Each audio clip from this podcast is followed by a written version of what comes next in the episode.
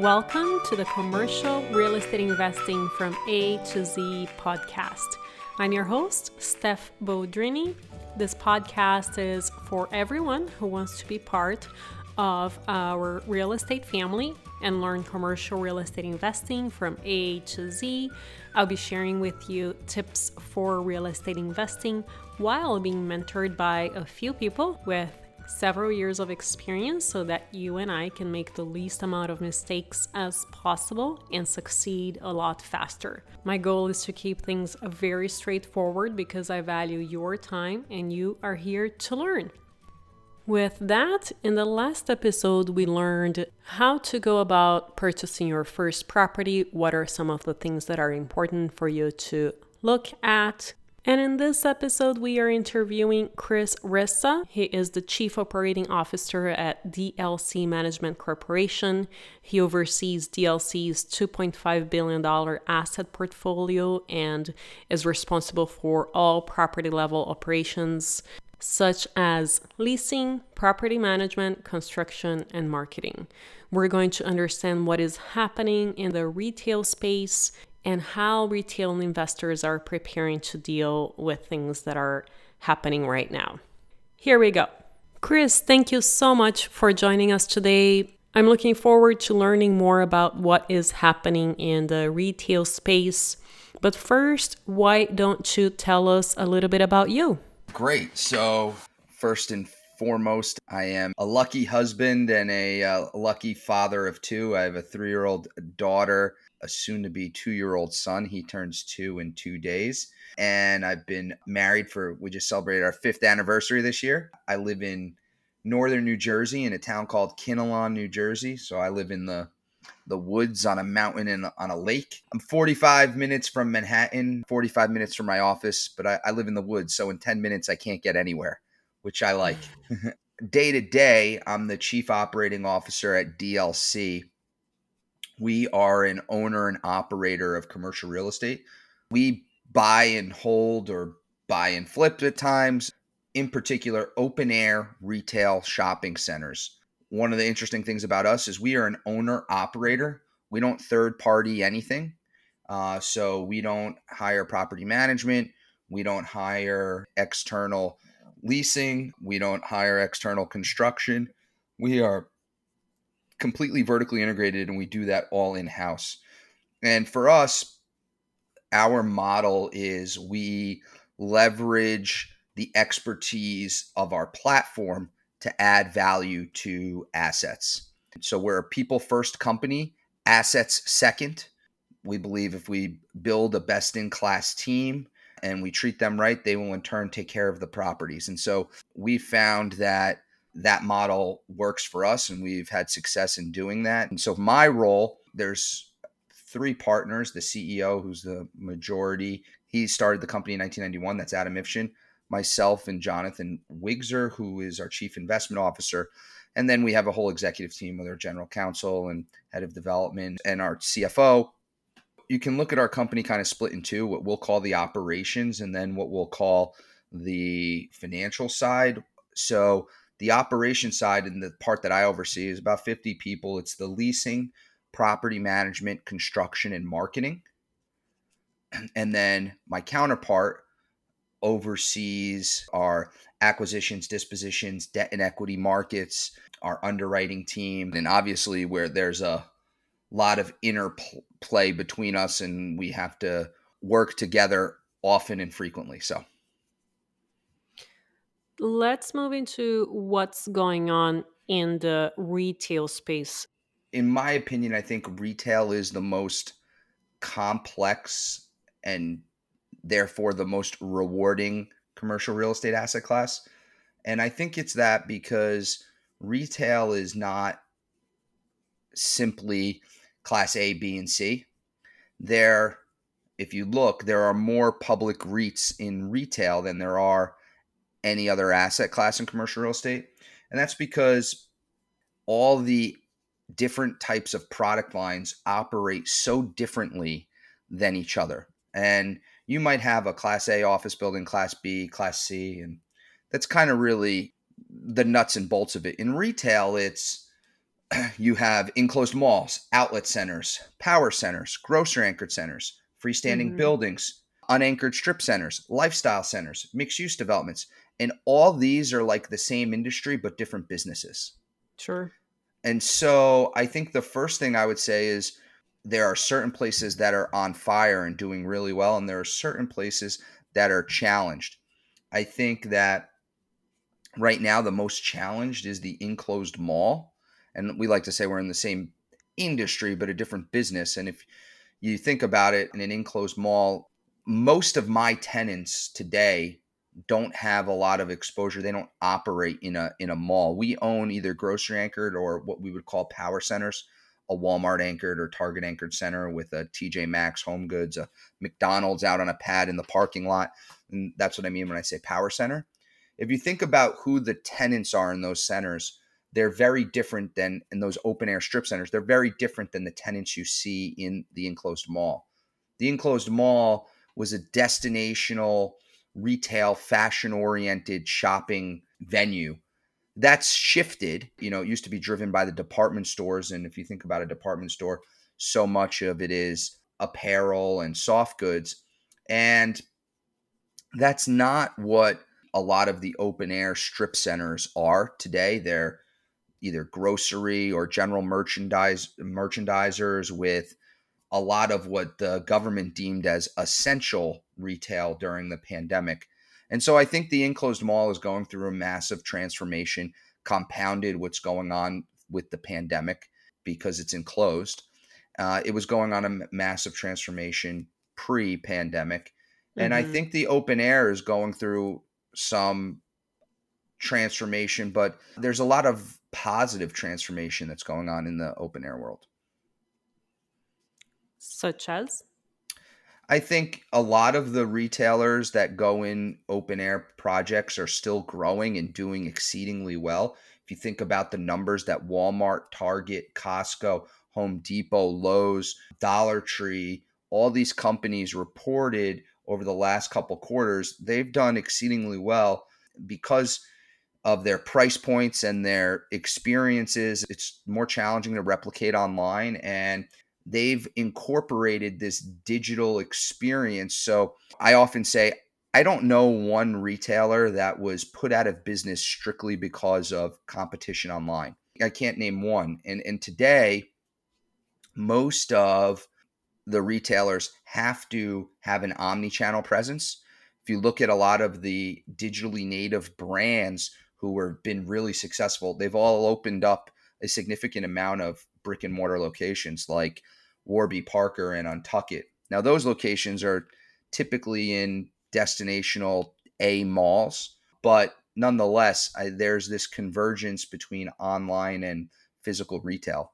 Today, still 84, 85% of all retail is done shopped in a store. And if it's not shopped in a store, a lot of it is fulfilled by the store via BOPIS, which is buy online, pick up in store.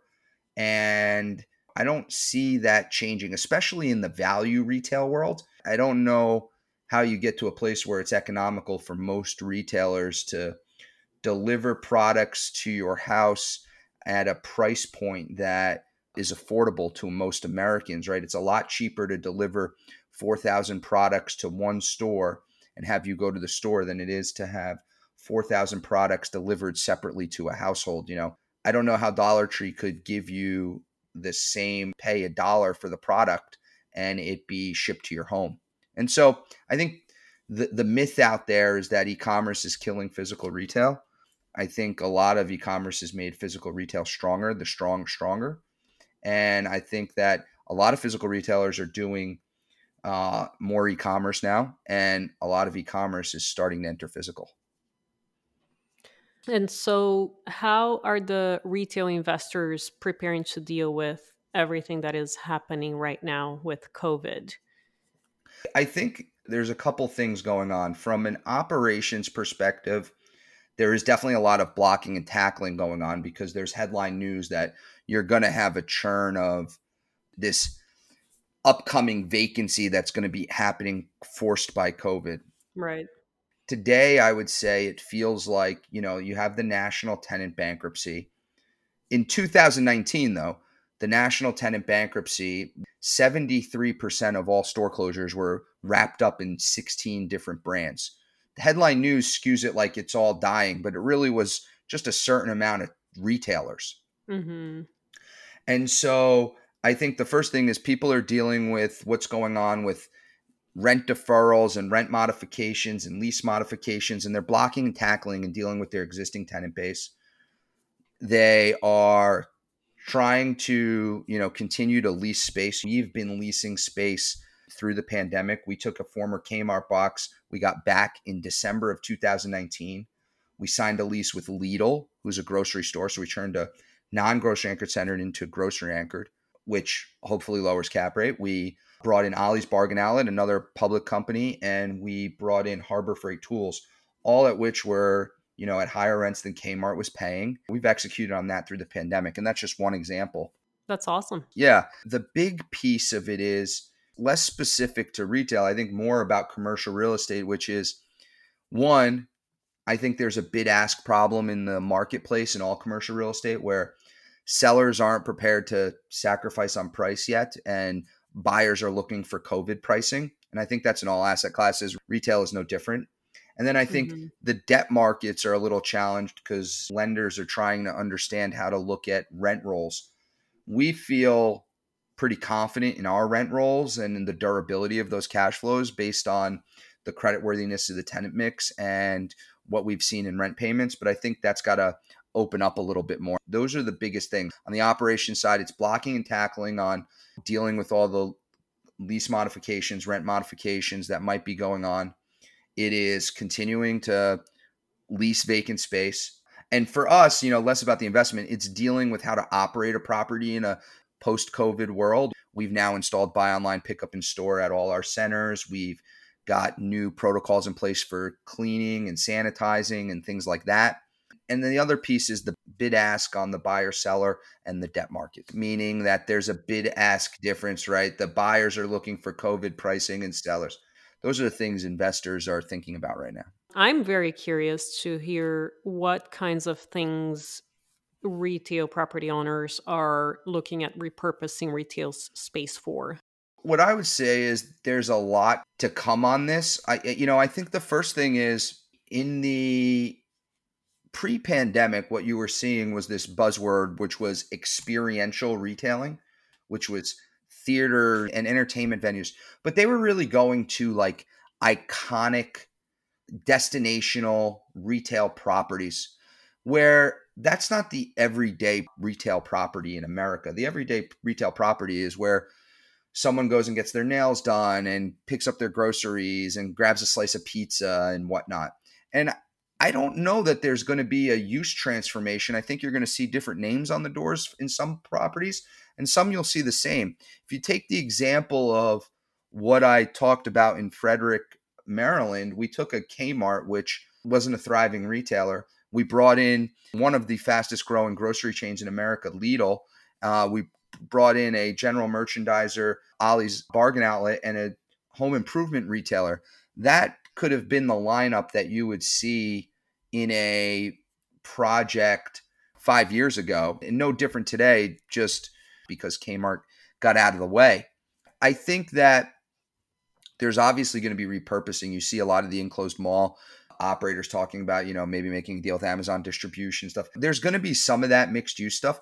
I don't know that that's at scale. I, people say we're overstored in America, and I ask the question, why? Why are we overstored? The typical answer is the square footage per capita in America, it's so much higher than all these other countries. And then I ask, well, why does that make us overstored? And I would say there's 464,000 stores in America. 84% of the retail sales in America are done at 464,000 stores. There are 1.8 million online retailers in the US. And so you have 16% of shopping done at 1.8 million online stores and 84% done at 464,000. And so what that tells me is we have some retailers that aren't relevant anymore and we need other retailers, but I don't know that that tells me that retail needs to be repurposed everywhere. I think there's some enclosed malls where the market is shifted, and those could be some self storage and industrial and multifamily added. But at scale, I don't automatically go to all retail needs to be repurposed. There's some, and what you're seeing is some mixed use. We have a shopping center where the grocery store didn't work anymore. We turned that into a trade school in Connecticut. We have other shopping centers that we have a lot of land that we own, and we're looking to add multifamily and integrate that into the retail. We've done some hospital healthcare system deals where we've brought in large healthcare facilities and brought in a medical component because healthcare is trying to get closer to the consumer, which is typically retail properties. And they're trying to get away from bringing you to the hospital because it's more costly. And so they're trying to get closer to the consumer, which typically means retail properties. So that's an opportunity as well for retail investors is what percentage of the property could be healthcare in any one market. And so that's kind of how I look at repurpose. Is your group actively looking for new properties at this point in time or you know, we're trying to get to what we would call enterprise scale. Today we're larger than some public REITs, we're smaller than most, but we want to get bigger. And so we're looking to buy. The transaction volume in the United States has been pretty low up until now, with the exception of the triple net lease freestanding market. And so, when do things start to open up? And there'll probably be opportunities coming into 2021 we're underwriting and looking at opportunities and we are in growth mode to the extent you can be in this time. I'm very curious how you guys are projecting revenues if you're looking at properties right now. Are you projecting with a certain additional vacancy in mind? First off we buy value added real estate and so typically if you're you know buying on a capitalized rate the vacancy is not factored into that purchase price. The second thing that i think is we're taking our in-house retail expertise and the way we're looking at it is we're trying to assign a probability to the durability of the cash flow stream. I think that's the piece which is I think when you're investing in retail properties, that's probably a key piece, right? If you think about any retailer, whomever it is, whether it's Walmart or TJ Maxx or Starbucks, how successful is this location? How does that location fit into their grander plans? What do you expect mm-hmm. will happen when they come up for renewal? Will they stay? Will they leave the market? Will they want to move down the road? And those are the things that I think our in house team has the expertise to evaluate and make pretty good assumptions around. And that's the type of things we're looking at. If the question is like, what has changed? It's really some of the tenants are not as durable as maybe they were previously, and some are now more durable. Sure. Thank you for sharing what's going on with you guys. Is there anything else that you think is important for our audience to know?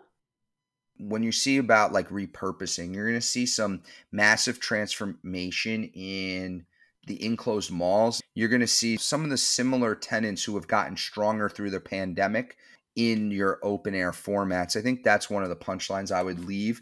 The other thing that I think is important is that when you're looking at retail in America, I think that what's unique about retail versus you know some other asset classes. You might buy a an a office building but maybe it doesn't have any corporate enterprise tenants in it. If you look at shopping centers across america the majority of the income stream is fortune 500 companies. You know in the late 90s early 2000s that was the allure of a lot of retail. I don't know that that has changed all that much other than what is your future view on that specific company plus the fact that they said we're not going to pay rent and we don't care during the pandemic. That's definitely a piece. What I would say, definitely, it felt like in the retail uh, space that was more challenging than other asset classes. But I think that on average, between April and now, if you average them all out, we collected, I think, north of 85% of the rent. Oh, wow. Yeah. And here's the difference takes a team. A lot of that's done because we've made hundreds of deals with tenants. And you have to have the team to be able to go through and cut those deals. So mm-hmm. collecting the rent is not passive today. You have to work, because you typically have to cut a deal. But I would say that tenants are paying rent. I think if you're looking for mailbox money in today's time, tough asset class, but they're paying. And, and there's a lot of things, right? Like we came to find out, like during the pandemic, there was this whole thing on defaulting national retailers. Well, there was a lot of retailers that defaulted on their rent. And then when you sent them a default notice, they cured. Well, one of the reasons they cured is because some of these public companies had other lenders and covenants that if they had been in default on their rent, then they were default on their loan. So they might, to preserve cash flow, they might not pay the rent, wait for the default notice. Once the default notice comes, they cured. Well, that mm-hmm. process might take 30 days, but you need to be active in that pursuit of that rent collection. Absolutely. And I have seen that with all the highly successful people. They were immediately reaching out to tenants, no matter in which asset class they were in. So that's a very good point. Yeah, we had a three pillar approach through the pandemic. We called it the eights communicate, accommodate, and mitigate. So we needed to do whatever we could to mitigate the virus and sanitize, clean our properties, make them safe environments to shop. We needed to accommodate and work with our tenants in places where we could and try to cut deals. And then we needed to communicate and continue open the lines of communication. And if there's anything that's positive that's happened through the pandemic is with our tenants and our lenders and everybody, we've ha- opened up the lines of communication from a work from home environment more than they've ever been. Very cool, Chris. How can our listeners get in touch with you? You can find me on LinkedIn, follow hashtag RESSA on real estate. That's R E S S A. Or you can, we have a podcast that talks about retail deals that have gotten done called Retail Retold. Chris, thank you so much for sharing what is going on in your world so openly. I really appreciate it. Thank you. If you haven't already, make sure to join our Facebook group at facebook.com slash groups slash Monte Carlo REI. The link is also under show notes, and I will see you next time.